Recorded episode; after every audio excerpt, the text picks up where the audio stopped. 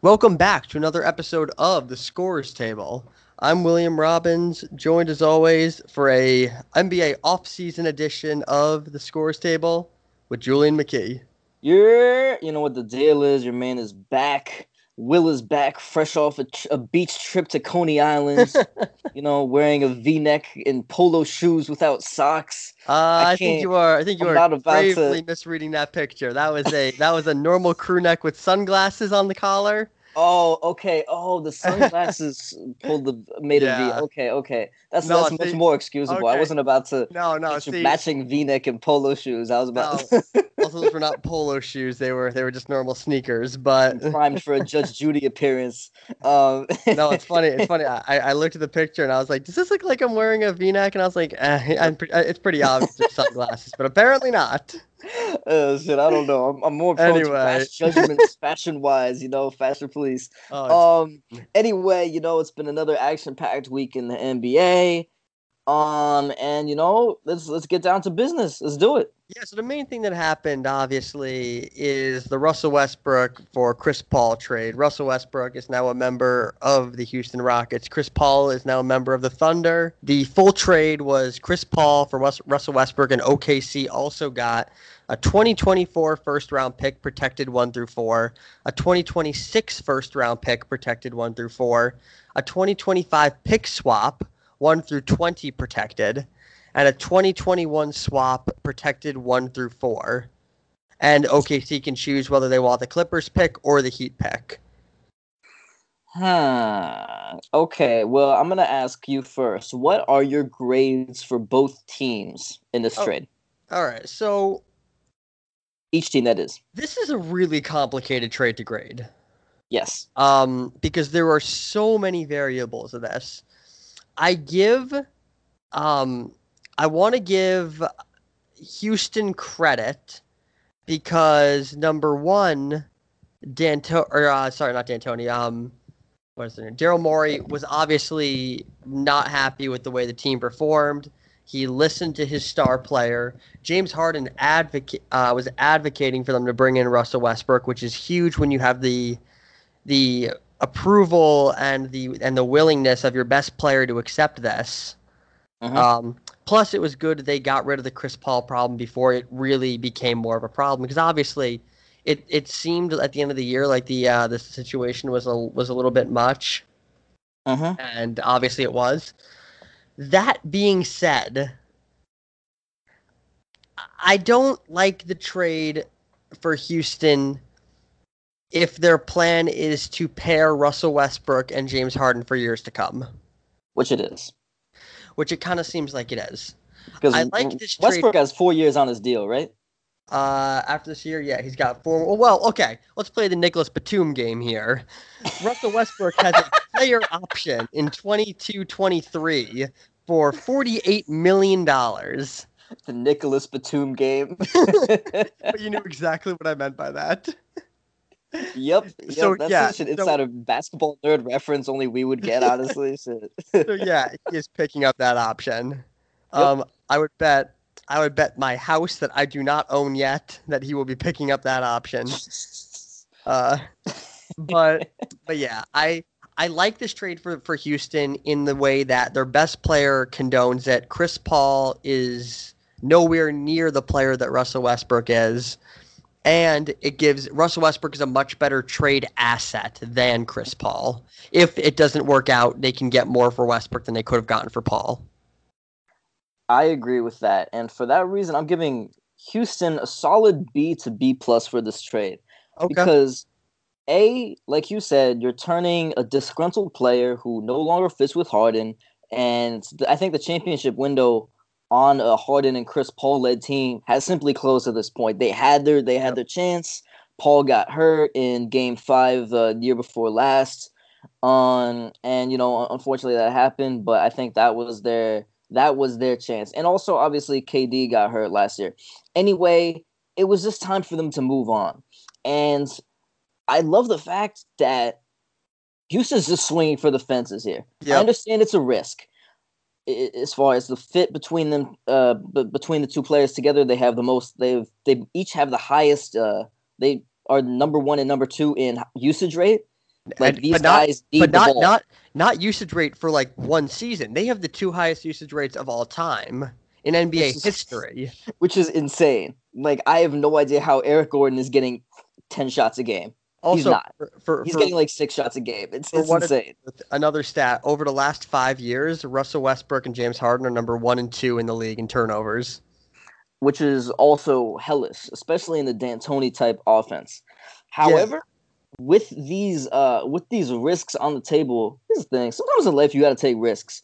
Russell Westbrook is a better player than Chris Paul is right now. He just is. He's younger. His contract is less hideous. He's just Yeah. he's just a better player. You know, you got to take risks in life. You know, people say Yeah. you know isn't it isn't it the thing? You know, if you get in your car, you drive like there's a higher chance you get in a car accident than a plane accident. Driving Well, every day yeah. is a risk, you know. Living is a risk, you know. You might get, you know, some bad shit might happen. You got to take risks. Also, I like the fact that Daryl Morey, kind of with this trade, uh, is saying, you know, if if this trade doesn't work out, I'm getting fired anyway. So fuck it.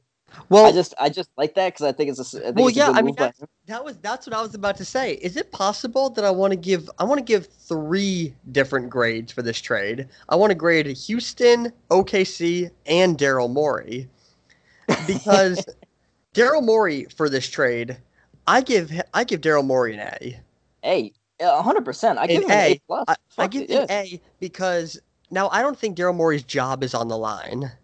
You don't? No, no, not at all. I, I think I think that he is. I mean, he's obviously a top five general manager in the league. hmm Um, I'm and going top ten. I'm going top ten. I'm sorry. I think Morey is fantastic, but I have to hold the fact that he hasn't won a championship yet against him. I'm, I'm sorry, I just do. I just have to put it on his as a negative, a, a- a Okay. negative tack on his resume. I or hasn't put- made an NBA Finals. He hasn't made an NBA Finals. I'm sorry. I put I put four guys definitively above him, and I have him at number five. I have I have Ainge, Buford, Ujiri, and Myers all above him, and he's number five. Putting uh Presti is tough. I'm thinking about it. I'm thinking about it. I Are we talking about just GMs slightly- or are we talking people like Jerry West or Pat Riley? Because those are team presidents, right? Well, yeah, but, but Pat Riley does all their basketball operations. We're talking about the person who's in charge of their basketball operations. So whoever's making the actual personnel decisions. I'm not gonna lie. I'm not gonna act like I haven't absolutely loved this Miami Heat offseason so far, but um, it's it's it's anyway. Regardless, Morey is a whether whether we he, he's a borderline top five. Uh, Yeah, yeah, okay. So so the point is the point is Daryl Morey, if, if this trade doesn't work out, I just see him leaving Houston. Like his yeah. He I think he has two more years on his Houston contract. Let's just say in 2 years he's like, "You know what? I've had enough of this." There will probably be 25 teams in the league that'll be like, "Hey, we'll fire our GM right this second for you to come work for us." Uh-huh. Like, and now, and that was that was the thing with Billy Donovan. Like after all these trades, it's like if Billy Donovan's agent c- calls, how many college teams aren't firing their coach to hire him? No, that's a fact. You know. Like five? Like he, like he'll have any job he wants. Mhm. And and it's the same thing with Morey. So this trade is the ultimate. You know what? Just fuck it. Like let's just go for it. And I have no issue with him making this trade. I don't love this trade for the Rockets though, because. I don't see how how number one Westbrook fits into D'Antoni's offense. Number two, how he fits in with James Harden, and number three, how they felt comfortable trading so many picks. Number three is my problem. That's why I gave it only like a B B plus grade. I mean, the- these these are not these are not picks that are going to be in like the high twenties. These are like twenty twenty six. That means that James Harden will probably be gone by then. Like Mm. like like the first pick that that comes into effect is 2021. So let's ignore that one because that also involves the Heat Yes. and the Clippers. Um, so their first pick is 2024. It's protected one through four. That's five years from now, which means that Russell Westbrook definitely won't be on the team. James Uh-huh. Harden will be 34. So so he'll be he'll be at the end of his prime. Like those those are valuable picks. Yeah, and I think with the, the with the rate of pl- NBA player movement that we, we see, obviously, I would be shocked if James Harden spends his the rest of his career on the Rockets. I would be really Oh, shocked. really? I'm sorry. Really, I I see it happening I, it's, there's definitely a, a, until a the very channel to end. it happening. Maybe. there's definitely a channel to it happening, but I don't I, I don't know if I see honestly uh, an LA guy spending the entire rest of his com- career at Houston. I'm sorry, just throwing I'll, that out well, there. I'll anyway, tell you, I'll tell you, getting paid one of the highest salaries in the league without income tax is pretty tough to pass up. Yeah, that's that is nice. That's that's quite nice. That's quite nice. no, now, yeah. So, to, so let's talk about the basketball fit with these two guys. As we as we mentioned, number one and number two in uh in usage rate in NBA history. I like this trade in terms of a talent upgrade. yes, It's a definitive talent upgrade. undisputable. but seeing in who the coach is, and D'Antoni has never been a coach who's shown the ability to kind of change. Yeah. D'Antoni is what he is. This is his offense. He invented it, and you know what? If you invent an offense that good, you kind of have the right to stick with it. Mm-hmm. But extremely But- valid. what? I said extremely valid. but still i just i don't see how this fits and i think that in the same way especially defensively during the regular season this is going to be a huge issue. In in the same way how how James Harden is is pretty uh pretty shit on for his defense Westbrook is right there. Westbrook takes as many plays off on defense as anyone. Mm-hmm. And even and though he, was yeah. i- i- when, when Westbrook, you know, puts his mind to it, you know, he can be a, a, a fantastic defender. But putting his Can he mind though? to it, Can he though? Because Lillard I- I still think so. playoffs. I still think so. Westbrook does struggle with some of those type just crazy dynamic uh scores. Westbrook, Honestly, Westbrook here's the thing: defense. Lillard, yeah. like Lillard, just like made shots sometimes. Like Lillard just made shots. Westbrook I can't really blame Westbrook for that. Like he plays offense. He That is takes, true. He Now, that's a takes a, lot of risks, and and if you catch him on the right night, you'll be like, "Wow, is this the best dude in the league?" And if you catch him on the wrong night, it's like, "Why is this dude even playing?" Oh, that's completely true. Oh, dead, uh, dead ass. I'm, I'm completely he, with he that. He takes a lot of risk, and that was the thing with Chris Paul. And even though Chris Paul was a very ball dominant player, and let's let's ignore everything that that went on between him and Harden, and let's focus on his skill set versus Westbrook's skill set. That's better next to Harden. Because Chris Paul could shoot, Chris Paul could defend, Chris Paul could play pretty unselfishly when he wanted. hmm And Westbrook hasn't shown the track record at all of being able to play off the ball, being able to shoot, being able to set screens, being able to not hold the ball. And I, I completely agree with that. I think that if this if the if these two prove to be a dynamic duo that can contend for a Western Conference title, they will not be able they will not be the same players that they are now. These guys will have to modify their game in some respect. And because they are uh, clearly good friends and want to play with each other, Yep. I think there's a chance that may happen. However, these dudes are obviously I would I would assume I'm not that I know not, not like I know them or anything obviously, but I, I assume they're they have got some pride, you know, and it, it kind of a, with a maybe an if it ain't broke don't fix it mentality. As far as they've obviously gotten a ton of success in their NBA careers playing the way that they do. However, one thing that is broke is you haven't won shit yet, James Yeah. Harden. You haven't done shit in the playoffs. Russell Westbrook has cratered for the past few years in the playoffs. So you know what? It's time for them to, if they want to succeed, they can't be the same players they always were. Does this trade make Houston a top two team in the West? No. A top three team in the West? Uh top five undisputedly. I Well, think yeah, that. top five. However, the thing is that, you know, I can't, it's hard for me to say if Houston's top two or top three in the West because we don't yet know how much Kawhi and George are going to play load management wise. We don't know. The, the Clippers might just be happy resting Kawhi a bunch, and George is going to be out for the first part of this year. Oh, oh no, I, I don't. I don't mean. I don't. I don't mean. getting the four seed. Like, I don't it. mean standings. I just mean if you had to rank which teams are the best in the West. Oh, okay. I'm saying. I have them. I have them at number five. Um, let me think. I have them at number five. I I have, I have the Clippers as the best, then the Lakers, then Denver, then Utah, then Houston. I agree. No, I completely agree. I put I put Houston over Portland right now. Yeah, so do I, and I feel terrible about it. And I am, as I'm saying it out loud, I'm kicking myself already. I don't feel terrible about it. I'm sorry. I just like this Houston team more than Portland.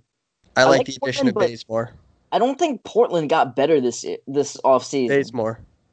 Yeah, Bazemore's Bazemore, nice, Bazemore over like Evan Turner is a huge upgrade, and I think and I think that uh, that the potential of Hassan Whiteside is a huge. Hassan Whiteside totally locked in at the best he can do is a huge upgrade over Enes Kanter. okay, you know how much I love Kanter. Well, Uh, so I, would- I would he agree took. Kyrie's number. I would agree with that. However, Kyrie is like the. uh, the- Here's the funny thing about your relationship with Kyrie. You're like the vengeful ex who isn't completely rooting. Who's like, you don't want me to get hurt because participating with this girl, but you kind of want me to have the to understand your pain. One Get hundred it just dumped the fuck out of by this girl. That's what Well- Kyrie is. You're the vengeful ex, and I don't. I can't blame you. I I can't blame you. I stand by this though. Um, I just as much broke up with him as he did with me. Yeah. I he he he came he the problem is he go okay so if this was a relationship mm-hmm. he ghosted me but he didn't realize because he never showed up to uh to come break up in person i had already moved all the stuff out of my house Oh, i feel like that's a good comparison good analogy yeah, and he also keyed your car and pissed on your clothes. Well yeah he also, he also lit my house on fire which is kind of an issue that. I mean, you know, um shout out to but anyway. I can't, I can't, I can't shit on Kyrie every podcast. We'll try to make it every other one. Um, Terry Rozier, though, during the season's a different story. Right, But I, let, let, let's talk. Let's talk about this for OKC. all right. I give the I give the trade a tentative B, Hmm. With the potential to go higher or lower depending on what they do with Chris Paul. That's very fair. That's very fair. I'd probably give it more of a a, a, a B plus myself. Oh no! If they can trade Chris Paul for assets, I give this trade an A. Yes, I agree with that. My thing Um, though is I think that because I, I trust Sam Presti, I don't think that they were getting a better deal than this for Westbrook. Neither do I. I, I don't think that they were getting a better deal. Miami, I think, made the smart move and decided to they'll, they'll have cap space next year and the year after. Miami was smart in saving their young assets and Winslow, Herro, and Bam, um, and not kind of going all in on Russell Westbrook and Jimmy Butler, which we're we're talking we're criticizing the fit between uh, Harden and Westbrook when Jimmy Butler and Russell Westbrook is Oh, that would have been. I mean, that would have been bad Yeah. too. But again, like in the East, how many duos would have been better than than Westbrook and and uh, Butler? I mean, not many, but I don't think that team is. I, I they may they get they get the fifth seed. I mean, nice with the team that the, the Heat already have right now. They're they're a lock for us the seventh seed at this point. They're a lock. Yeah, Maybe get the sixth if somebody, ba- barring any injuries to you know top contenders. I think they're easy seventh, potential for sixth. That's fair. Anyway, that's why I give. That's why I don't give this. Uh, I, I give a bit of a higher grade for OKC on this trade, just because if they could get something better, they would have done it. This was, I guess, the uh, another bad contract and some picks was going. Well, that was the thing. That was the thing. We don't know if they could have done better, and this is why I want to give OKC a little bit better of a grade. Yep. They did right by their player. They sent him to his first choice place. Mhm. And I think that's awesome. And in an era where there is absolutely no team loyalty in terms of the front office to the player and the player to the front office, it I think that Westbrook and OKC is about as loyal to each other as they could. Yes. They rode the relationship as long as they could, and when both sides recognized it wasn't happening, they worked with each other to find the best possible solution mm-hmm. I and I have to give. I'm actually I'm actually gonna bump my grade up for OKC just a tiny bit, just because I respect their loyalty. I'm giving it a B plus. Yeah, I no, I completely agree. OKC is a first class organization that they've uh, and they've proven, and you know, they, they, they probably could have shipped him off to like Chicago for for something. yeah, that's what I was. Uh, that's what I said on our last show. I, I, I think that you know Chicago they could have thrown in Coby Coby White and Wendell Carter and something else. That's like a it's like a fucking fun package right there. Yeah. But you know, like you, yeah, like you said, you know, uh, Westbrook uh, rode through OKC when Durant left, and it seemed you know they were really down in the dumps. Westbrook stuck it out, and you know, to, to OKC's credit, you know they got him his triple double year. Um, Mhm.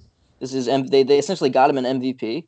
They gave him And, you three know- years of triple doubles. Yeah, you know, good for good for them. Both sides it worked out. Yeah. so Um, we'll see. We'll see. I don't love the I don't love the fit on Houston. I'll see. I'll see if one of the two can. Ch- I'm not ruling out that they can change their games. There's just been no track record of it. Mhm. Um, and for OKC, it all depends on what happens with Chris Paul. I think if they keep him, then I question the trade a little more. Uh, if they can ship him out for something, then yeah, I I, I think that if they could somehow can get Pat Riley drunk enough and trade him to Miami for some kind of package and get back. Like, could you imagine if they got back like Bam from Miami? Like, There's then you no have way in hell. no. There's no way. There's no way. How is this? uh, How is this? Will um, if you're okay, if you're Sam Presti, Chris Paul is uh, is obviously available. Who are your first three calls? Which teams are your first three calls? That depends. Am I trying to do right by Chris Paul? Fuck you, owe Chris Paul. Okay.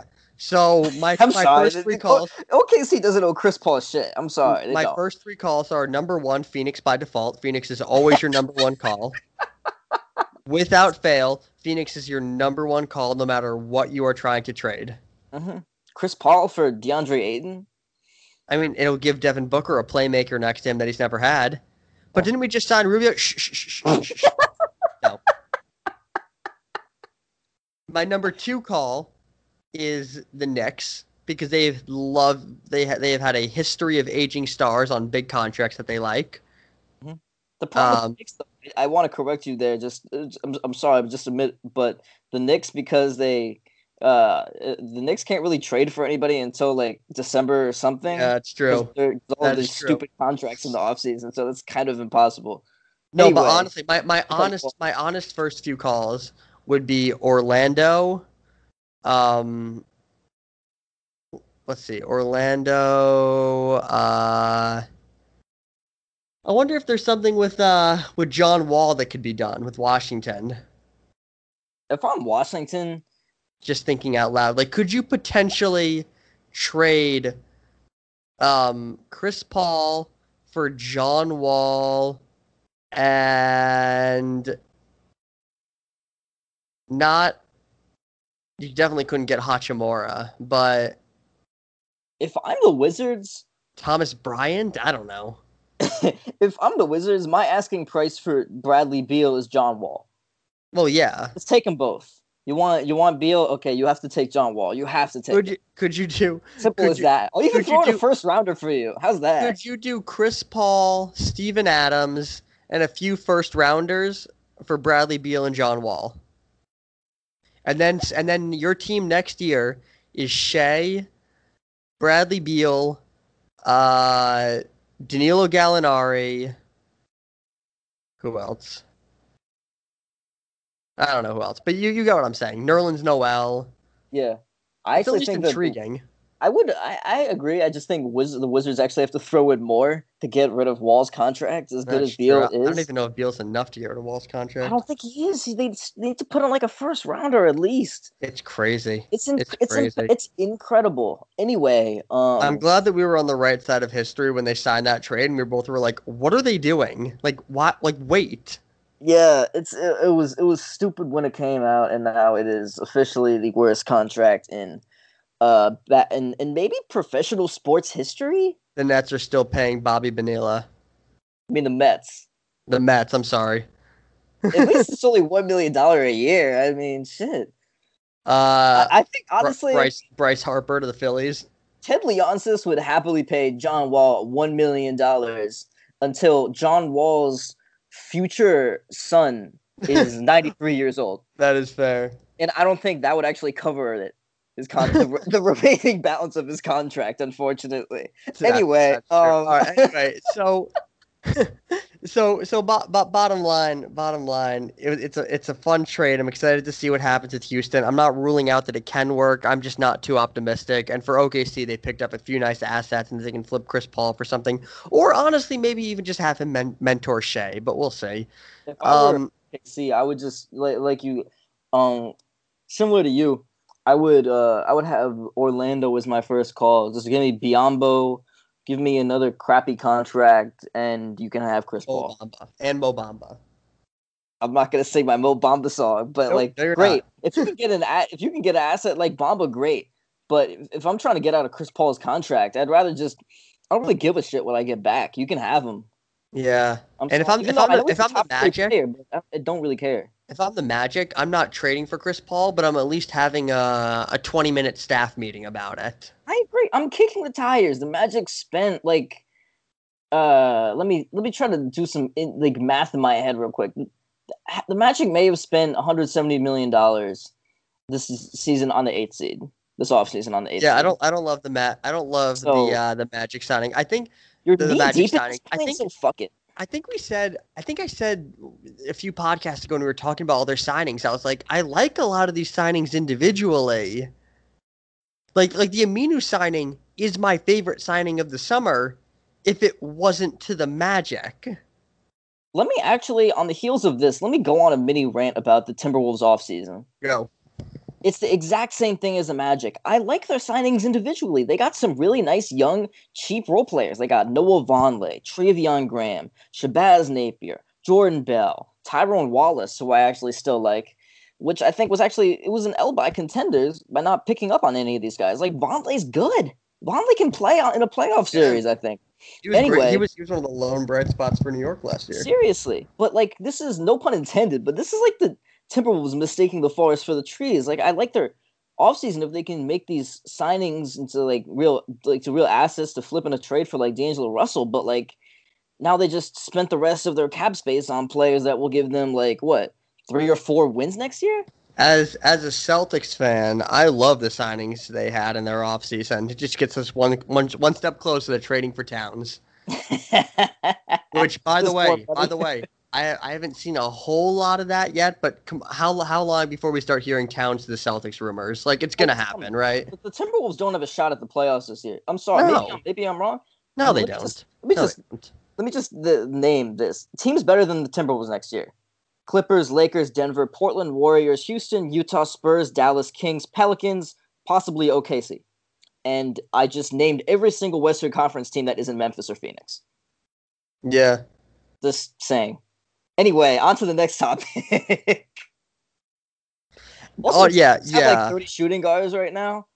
Like Okogie, Culver, Wiggins, Wallace, Graham. I Everybody I plays the like- same position. It's I like Okogie still. You you know I liked him last year. He's uh, a hyper athletic, phenomenal defender. Can't shoot, but so good on defense. Anyway, I like him. And then they drafted Jarrett Culver, who yeah, threes and is a fun defender. And you know, he's, he's, he's a four year college player. He's got potential, but So I want to I want to get to our next first step. Anyway, I want to get to our next topic because this is something that I think is really serious. yes.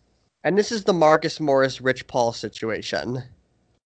Um, so Marcus Morris, uh, for those of you who don't know, used to be a Clutch Sports client.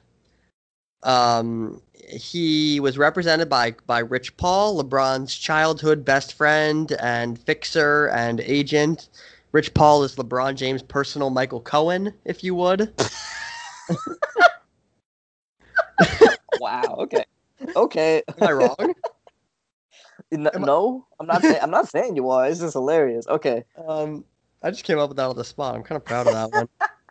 Uh, although now I actually feel bad for Rich Paul. Um, because Rich Paul's not that bad of a guy. Anyway, anyway, so Rich Paul re- represented Marcus Morris, and basically this is how Marcus Morris offseason broke down. Uh, he was an unrestri- he was an unrestricted free agent. Uh, came out of Boston, had a had a great year last year, 13 points a game. Was shooting 50 40 90 for a while in the season. Mhm. Um, so he really did have a good year, and in a Especially year, if you didn't watch him on a semi-nightly basis. yeah, yeah, especially if you didn't watch, especially if you weren't me who watched every single possession he had in the year, um, which was a lot of Marcus Morris. ISO But- fadeaway contested jump shots. But I will say this: in a year of hell for the Celtics, Marcus Morris was one of their steadiest players, yes. which is saying a lot. Yes. But, but yeah, Marcus Morris had a good year, and he had a few contract offers. One of which was the Clippers, three-year, forty million dollar deal.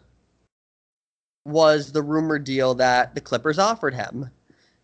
This would have preserved the Clippers with enough space to still sign Kawhi and another superstar, or trade for Paul George, but we didn't know that at the time. Mhm. Rich Paul said to Marcus Morris, Don't take that contract offer. I can get you a better one. Which then turned into San Antonio giving him a two year 20 million which then turned into Morris firing Rich Paul, going with a new agent because he didn't actually want to go to San Antonio and felt pressured by Rich Paul to accept that deal, hmm and then signing a one-year 15 million with the Knicks. But I think the point of the Clippers is really important.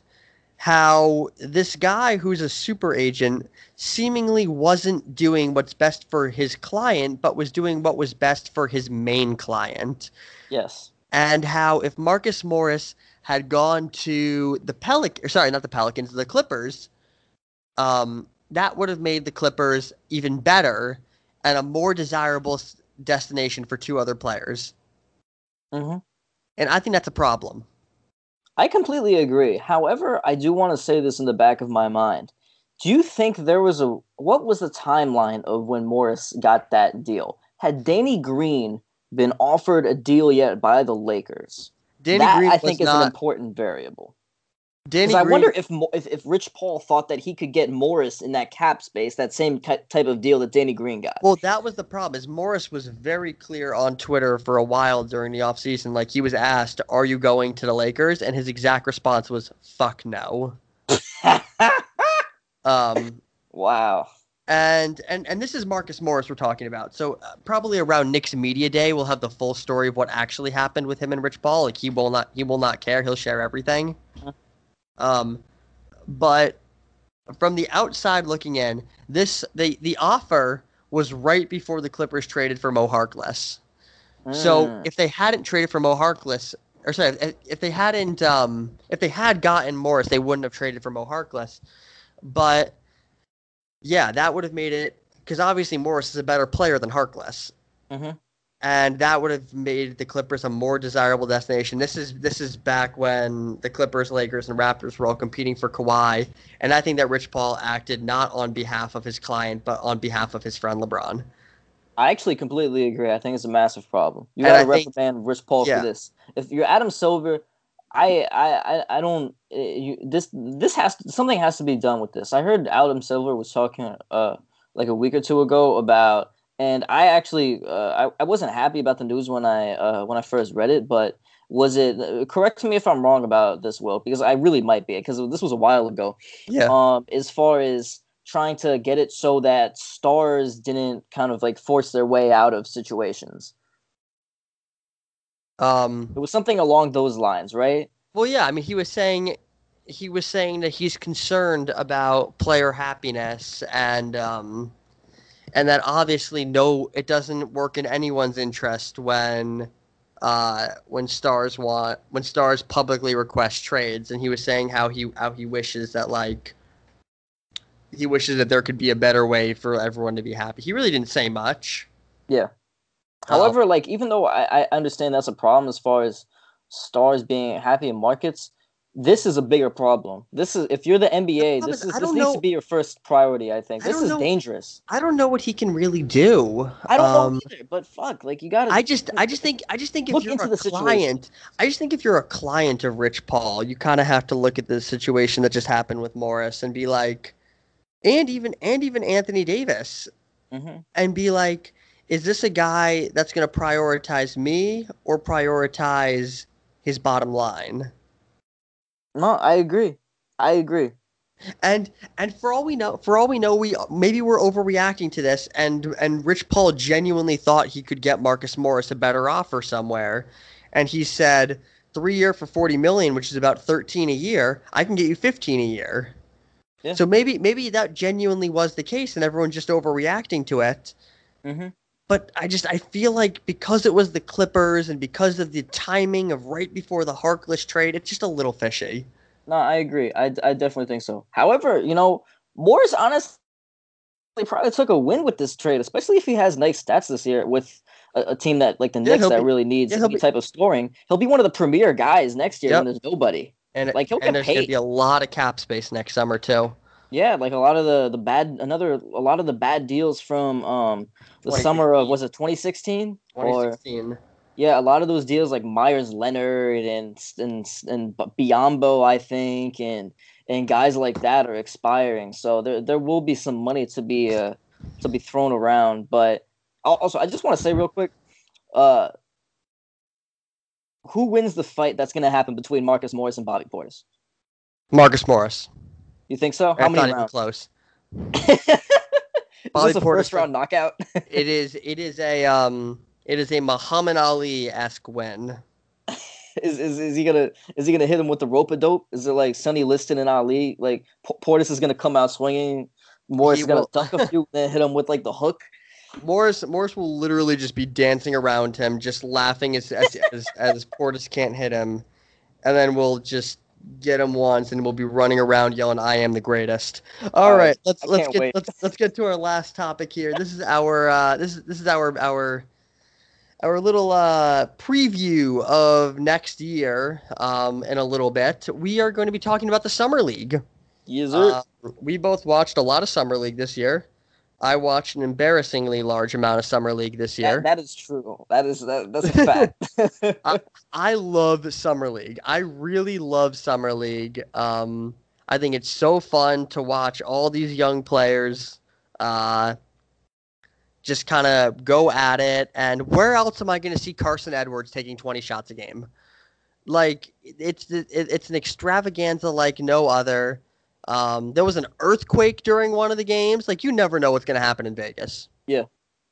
So, so we each have three players um, that we're going to talk about. Uh, mostly, mostly guys that impressed us. Although you have one that's a little bit iffy. yeah, Uh, but I have three guys that really impressed me during summer league. And for a disclaimer, for old takes exposed and all this stuff, we're not talking about oh this guy's going to now be an NBA star. We're just talking about huh, this guy really impressed me during the summer. You know, this, this is this is this is not this is not we're not projecting. We're just talking about what happened. mm-hmm. Um, we can start projecting in the later podcast where we're talking about what we expect from each team. But my number, my, my, my number, my number one guy that impressed me more than anyone else, and and here, here's my here's my first homer pick, Carson Edwards. mm, I knew you would like Carson Edwards. As soon as he got drafted, I knew you. I knew you would. Lit up summer league. He was he almost shot 50 50 90. Mm-hmm. 20 points a game, four rebounds. I didn't realize he was that good of a defender. Mm-hmm. Um, this dude is just he hits some tough shots, and that and that also worries me because um, if he's not hitting those tough shots, who knows what he is? But he was cool. He was fun to watch. He was carrying the offensive load. He's basically what Terry Rozier thought he was on offense. Nah, the Edwards, I think, is a real. He's a real NBA player. You can tell off the rip. yeah, Uh, he reminds me a lot of Isaiah Thomas. Actually, yeah. there's a lot of the same similarities in his game. Edwards has that kind of a ceiling. I think he could be Isaiah Thomas, or he could be just he, he might just wash out. He could be like Yeah. Demetrius Jackson. Yeah, I mean, I, I see But, I, him. but I'm I'm I'm very much leaning towards the higher ceiling for him. Yeah, he. What impressed me, um, and when we drafted him, I'm gonna call it as it is. I did not. I had never seen him play. I didn't watch any Purdue during the year. I didn't even watch him during March Madness. I just happened to miss all their games. Um, Oh, he I- was nasty in March Madness. He was, he was beating buzzer beaters and shit. yeah, I did. I didn't see him. I didn't see him. I'm gonna call it as it is. And then I watched a few of his of his clips, and and my initial reaction was, wow, this dude can get buckets, but can he score against bigger guys? And uh-huh. he started to answer that question a little bit. He could pretty much get his shot whenever he wanted. I didn't realize the the extent of his limitless range that he had. Mhm. Uh, this dude has in the gym range.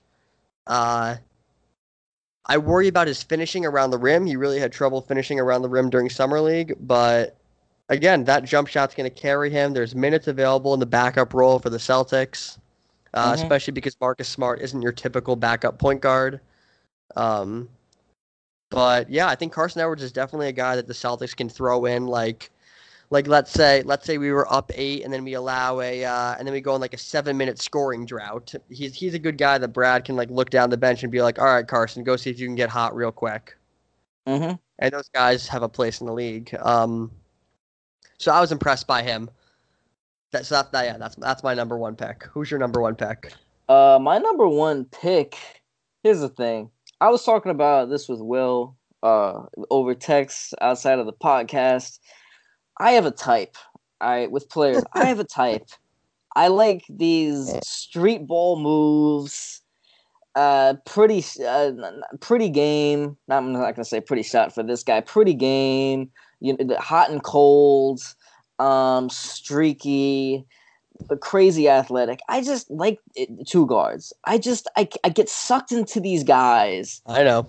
Pause, and it's just doesn't. It just it's not. It's a, it's it's a problem. I have an issue.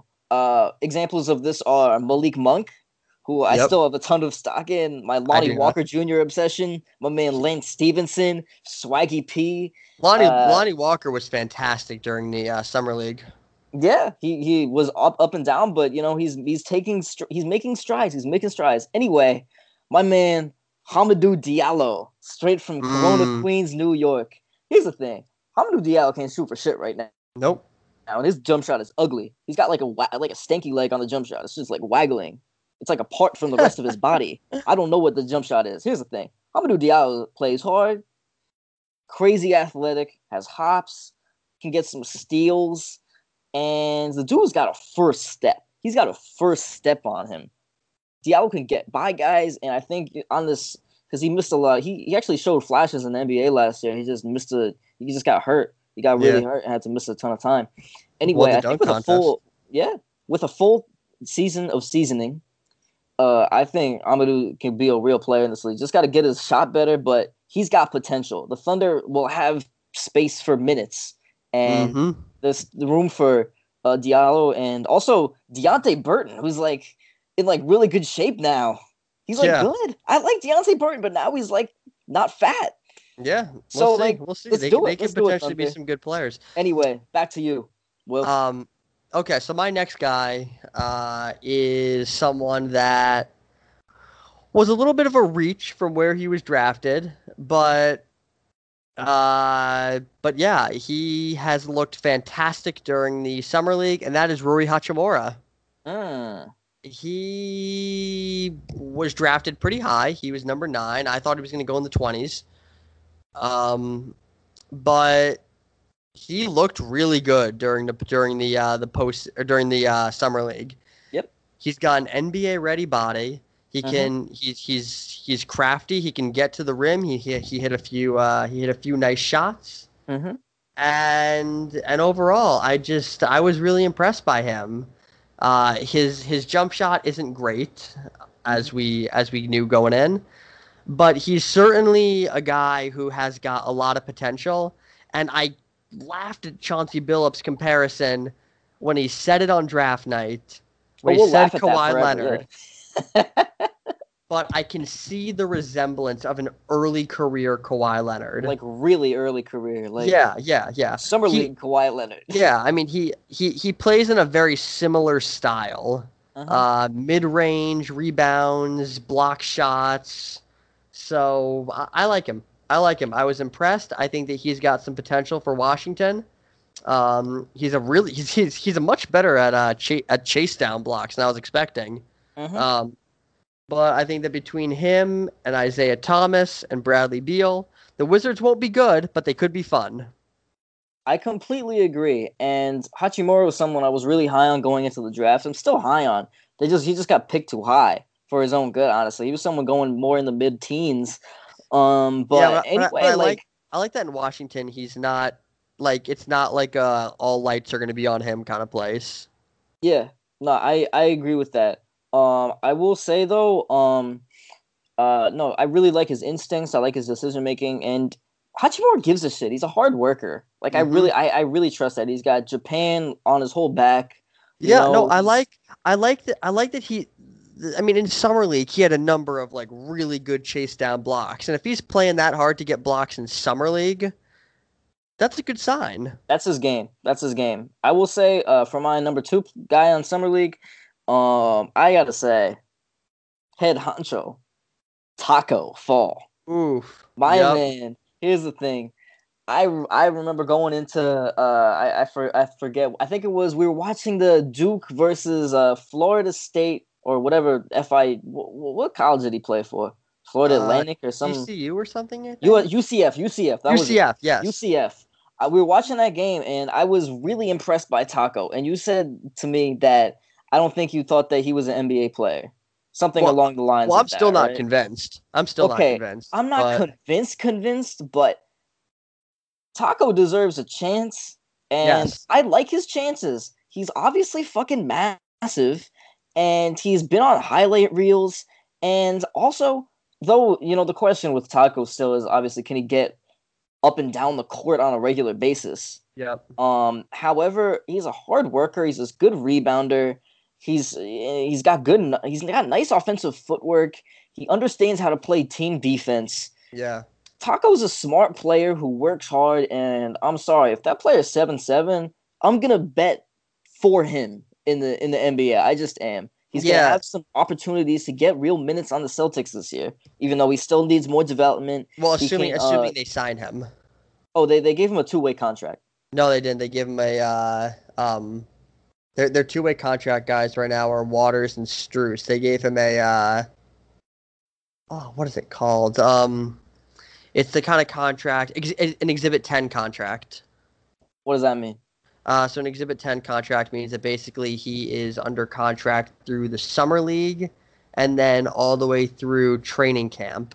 Um, uh. and then if he if he attends camp and then is waived, he gets like a 50k bonus.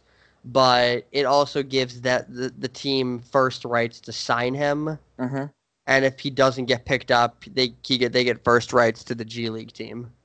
I I actually think that that I actually don't mind that contract at all for Tacko. I think it's it's definitely more low risk than the contract I probably would have signed him to uh, for the Celtics. But you know what? Give him a give him a shot in training camp. There's a really good chance in training camp that he plays better than Robert Williams. I'm just saying. So, um, mm, well, Robert Williams really good during the summer league. Uh, yeah, there's a there's a possibility though. I'm just saying in training well, here, camp. Here's the problem with Tacko Fall, and I love Tacko Fall. Yeah. I get nothing. I had more fun in summer league watching Tacko Fall dunk without jumping than I did in the entirety of last season. and he is a huge dude. He's a good dude. Everyone loves him. But it's a little bit concerning that he was only capable of playing four to five minutes at a time in summer league. Yes, I'm not. I'm not. I'm not like disputing that. I understand that definitely. Now that being said, that being said, if I'm the Celtics, they just cut uh, Yabusele. Mm-hmm. If I'm the Celtics, I am looking at least into switching um what is his name because the Celtics can't sign I I believe this is how exhibit 10s work. They can't now sign him to a guaranteed contract. They can only sign him to a two-way contract. All right. Which means that in order to get him on their roster if they want, they have to convert someone like Tremont Waters, who was fantastic during the summer league Mm-hmm. Uh, they have would have to convert Tremont Waters' two-way contract into a full contract before the start of the season to give Tacko the two-way contract, which I think is kind of worth it. Um, but but yeah, the the problem with with Tacko is we know his ceiling, and his ceiling is Boban. I I like kind of agree with that. Yeah. And I'm not sure if I'm the Celtics, if that's worth passing up on a on a guy they can take or they can sign on a contract right now who we already know is a more than capable NBA player. I agree Like- with that. Just put him like- on the. like- you just got to at least put Tacko on the D League though. No, no, I agree. Assuming no other team takes him, then yeah, get him on get him on our our, our G League team. Um, uh, but but if, if the Celtics were like, huh, who should we go with? Christian Wood or Tacko Fall? Like I kind of would get if they went with Christian Wood, you know. Yeah, I would understand. Christian Wood still he's got potential. He's still only twenty three. All right, so yeah, so my how many players? I've done two players. All right, So- got, so- let's go through these third ones quick. Yeah, so I was I was debating between a few guys here. Um, so I'm gonna give I'm gonna give two honorable mentions, and hopefully these guys are not uh, not the guys that you were gonna go with with your third guy. All right. My two honorable mentions are Jaxson Hayes, who I thought was fantastic during the uh, during summer league. Mhm. Um, and my other who who was my other guy? Um, Ta- yeah, Ta- Tyler Herro. Oh, Tyler Herro was good. He was he was dirty. He was really good. Uh, and Brandon Clarke, I guess, because Brandon Clarke did some stuff that I didn't know he could. I didn't know he could shoot that well. I didn't know either. Nobody knew he could shoot that well. But my guy has got to be Nickeil Alexander Walker. Mm. His summer league stats, um, look like identical to Kemba Walker regular season stats. 25, 5, 6, 3 steals, 42% shooting. Who gets buckets?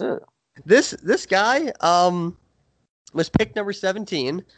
He he is cousins, I believe, with SGA. Mm. Yes, he is. and this dude can can get to the basket. He is super athletic. He's got he's, he can dunk with either hand, um, which is something you see with a lot of guards that cannot dunk either hand. Like like most guards that can dunk. Like this is what made John Wall such an explosive dunker back like when he was healthy. Is he could dunk with his left or his right, and you don't see that a lot. Mhm. Um, this guy can dunk with either hand. He can. He, he's got good touch around the hoop. He's not a great shooter, but could get better. He hit a few threes in summer league, enough to at least show that like he's working on it. But just the raw stat line of 24, 5, 24, 5, 6, and 3. Man, I can if I'm the if I'm the Pelicans, I look I, if I'm the Pelicans, I look at their draft. If I'm yes, let, let, let's say let's say I'm general manager of the Pelicans. I look at our draft and I say, wow, we just got Zion, Jaxson Hayes, and Nickeil Alexander Walker. That's a damn good draft. Facts. So All I was. I was impressed by him. Great touch around the basket. Uh, I think that he can definitely be a solid NBA player. Could even be like his cousin for all we know. Um, Facts. Yeah. And he, and he's a phenomenal passer. So we'll see what happens. Yep. And for my third guy, I want to actually. I wasn't originally going to go with a Brooklyn Nets player, but you know, I got to shout out my guys. Bruh, Nick Claxton, I really like this kid. He only played a few games in summer league, but this is someone who was actually was invited to the draft. Could have been a lottery pick. Fell to 31 in the second round. Nick Claxton. ball feels so bad for him. Nick Claxton can Nick Claxton can ball. Like he can actually ball. Like the dude I actually love the fact that until he was an eighth grader, he was a point guard. Until he Yeah. grew from six two to six seven in his tenth grade uh, school year. He grew he grew all those inches and then he transitioned to a big man. So he's got footwork, he can handle the ball actually on the perimeter, he can shoot a little bit, he can uh, he's an energy guy who can dunk, block shots, do all that stuff. Nick Claxton could be a hell of a lot more than just another energy big. Nick Claxton, there's a really good chance Nick Claxton could be better than Jarrett Allen. Oh, I fully Like agree. significantly better than Jarrett Allen. I love Jarrett. Jarrett I put up like fully 30 agree. and 14 the other night. He had a good summer league. It's Also, I funny. just want to say that I love third year players coming back from summer league. That says so much about your character. I don't want to sound like fucking Mike Francesa or something, but if you're like, I, I was so impressed by Jaylen Brown like the other year. Yeah, if when you've he, got NBA back, yeah. success, go back to improve your game. That shit impresses me. But anyway, uh, Claxton is going to be damn good, I think. Yeah, the, the problem with the Nets, um, and I want to talk about the Nets in a second here when we get to uh, to my uh, to my surprise stat of the episode. Haven't had one of these segments in a while, but it's funny to me that the two best centers on the Nets are getting paid um what like a third of what DeAndre Jordan is getting paid. Uh, yeah. So, so I I wanna- mean, I, I wanna tax. You got to pay taxes, I bro. know. I know. So, so I, I want to talk about the Nets, and this is a this is a mis this is this is a little bit of a misleading stat, but I think that the message of this is important. Mhm. So last year for the Nets, eight guys had positive on court ratings. So these these were the only guys on the team who the Nets were um who, who the Nets were better when they were on the court than off. Ed Davis, Treveon Graham, DeMarre Carroll, Shabazz Napier, Jared Dudley, Allen Crabbe, Rondae Hollis Jefferson, D'Angelo Russell. Those were the this- only guys on the Nets that the Nets outscored their opponents when they were on the court. Every Okay, other that's- player on the Nets, like like LeVert, Dinwiddie, Allen, they got outscored when they were on the court. Okay, Now, that's this is- fucking now- terrifying. I'm sorry to interrupt. That's fucking terrifying, but certain of those players weren't good, aren't good. No, no, I know, I know. Like like I'm like I'm not here calling Rondae good. Yeah, I think that that one game against the Kings is like kind of fucking maybe shifted his stats a little bit. Anyway, go back Yeah. to your point. No, now, now this again, this is a misleading stat. Like if you if you if you look at this stat, that means that the Celtics, uh, Marcus Smart is the best player in NBA history. Like the Celtics are obscenely better when he's on the court.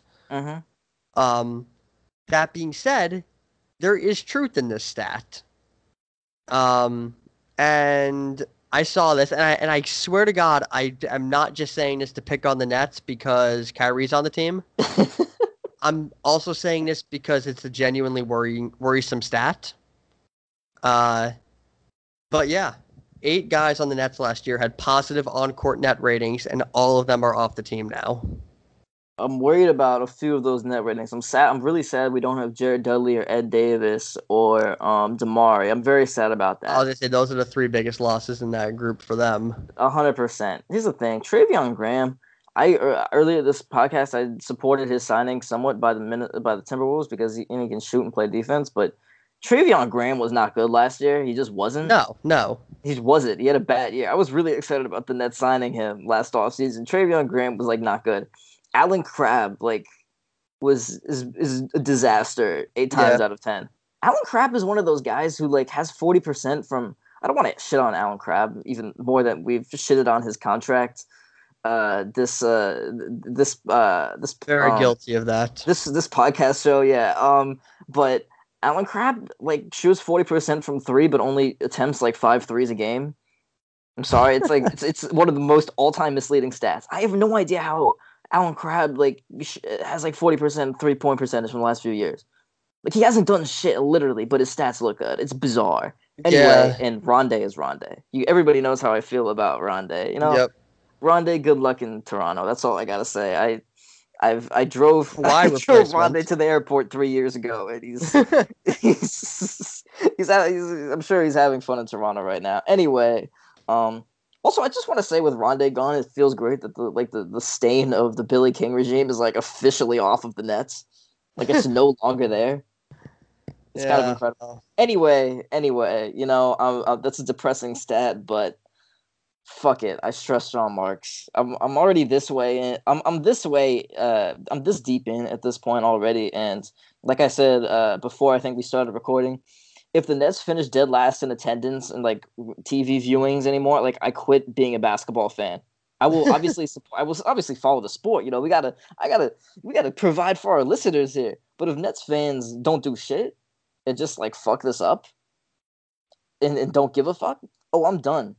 I'm not supporting a team where the, the, the borough embarrasses itself. That's all I'm saying. Anyway, Anyway, I- so. Anyway, so I, I, I like you know I like to conclude with a little bit of Terry Rozier talk. today today in Terry Rozier talk, All right. um, the Hornets are were not interested in potentially re-signing Kemba Walker because they quote had an elite guard already in Terry Rozier potentially. And they compared him to Kyle Lowry, Mike Conley, and Russell Westbrook. Today in Terry Rozier, brought to you by Other Side. Terry Rozier to Kyle Lowry is one of the more bizarre things I've. I've, I've, I've yeah, it's like comparing Kyle- to Yachty. yeah. Kyle Lowry bizarre. So yeah, so uh, This so is the I- Rozier Report, the weekly segment, the Rozier Report, brought to you by Other Side. Like you said, you know, this By the way- by the motherfucking Scorer's Table in this bitch. See, it's gonna be awesome because I know Rozier is gonna average like 24 points a game next year, and everyone's gonna be like, "Yeah, look at Rozier." And I'm gonna be like, "He's shooting 28 percent."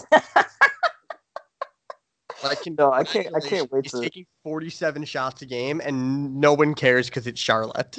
Yeah, he's gonna be fucking screaming at Marvin Williams. Give me the goddamn ball, Marvin.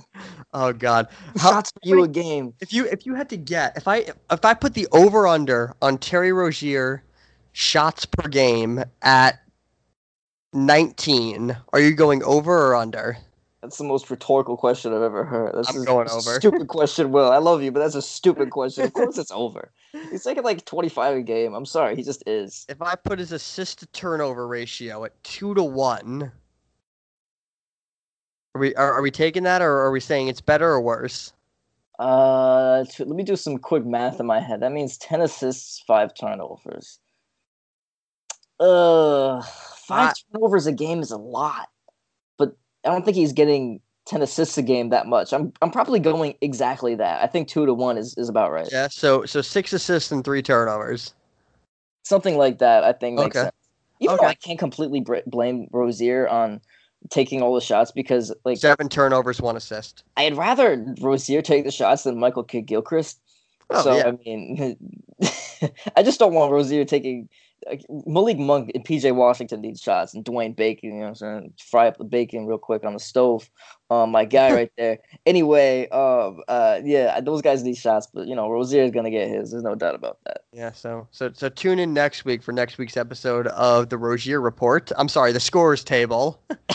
Are you sure you don't want to have a, a, a weekly Kyrie hate meters segment on this podcast? All right, all right. Just so, see my so witness my so- mental breakdown over right, the season. Already a- a- a- anticipated. out of out of 10, 10 being you already want to drive Kyrie to the airport. Where do you stand? right now, I'm at a five. You're at a five. Okay. I'm at a five because I'm so terrified of all the horrors that I've witnessed over the last season as Kyrie being a locker room killer and a questionable, uh, um, and a man of questionable health. He also like Mhm. thinks the Earth is flat, which is fucking insane. Um, I'm sorry, but um, not not everything is a conspiracy, Kyrie. Is NASA a conspiracy? Neil Armstrong, man. Neil Armstrong was fuck. He was he was blind about all this shit. Neil Armstrong. Neil Armstrong was lying. He was lying. Yeah. Explanation for the moon? So Does he like understand? Like he's a fucking idiot. Okay. Anyway. Anyway. Anyway, I'm at a five. I'm at a nice five. I, I'm still open. I'm still giving him the chance. Anyway. also also I've been I've been I've been on Instagram and I've been seeing all these like players like posting tributes to their old plays. Like Al Horford wrote a nice one for Boston. D'Angelo Russell wrote one, a good one for uh, the Nets. Kemba wrote a whole piece for Charlotte. I'm waiting on that Kyrie Celtics one. Kyrie not right. When is, when, is, when, is, when is that post of him being like, like, oh, like, you know, unfinished business and like, I hope I did enough to get my number in the rafters? He's just Oh, sitting man. thoughtfully in I'm Boston done. Common. I'm done. I'm done. But you know what? It's it's funny because uh, it's funny because yeah, like all I want to do is go to a Celtics game and boo Kyrie, but he's not going to play. Do, do you know how many games Kyrie Irving has played against the Cavaliers in Cleveland or in general since they traded him over the last two years? One single one, and that was the game where where Hayward broke his leg. Oof. He just he, he loves to sit out versus his old team. So All right, that's some pussy shit, Kyrie. I'll, you need I'll, to get I'll off have that. to, I'll have to wait a few years before uh, he gets off his load management. All right, thank you for listening right, to this anyway. week's episode of the Scorers Table. We'll be back next week as we get later in the summer. I've mentioned it before. We're eventually we're going to be going over every team's offseason, what we expect for them. We'll have an episode for the East, an episode for the West. Uh, and next week there'll be another episode of the Rozier Report. So, Uh, sounds good. Let's do it. so if you enjoyed, like, comment, subscribe. We appreciate all of it. Uh, It means a lot. We see we see we see the love, and it means a lot. So thank you, and we'll uh, see you guys next week. See you later.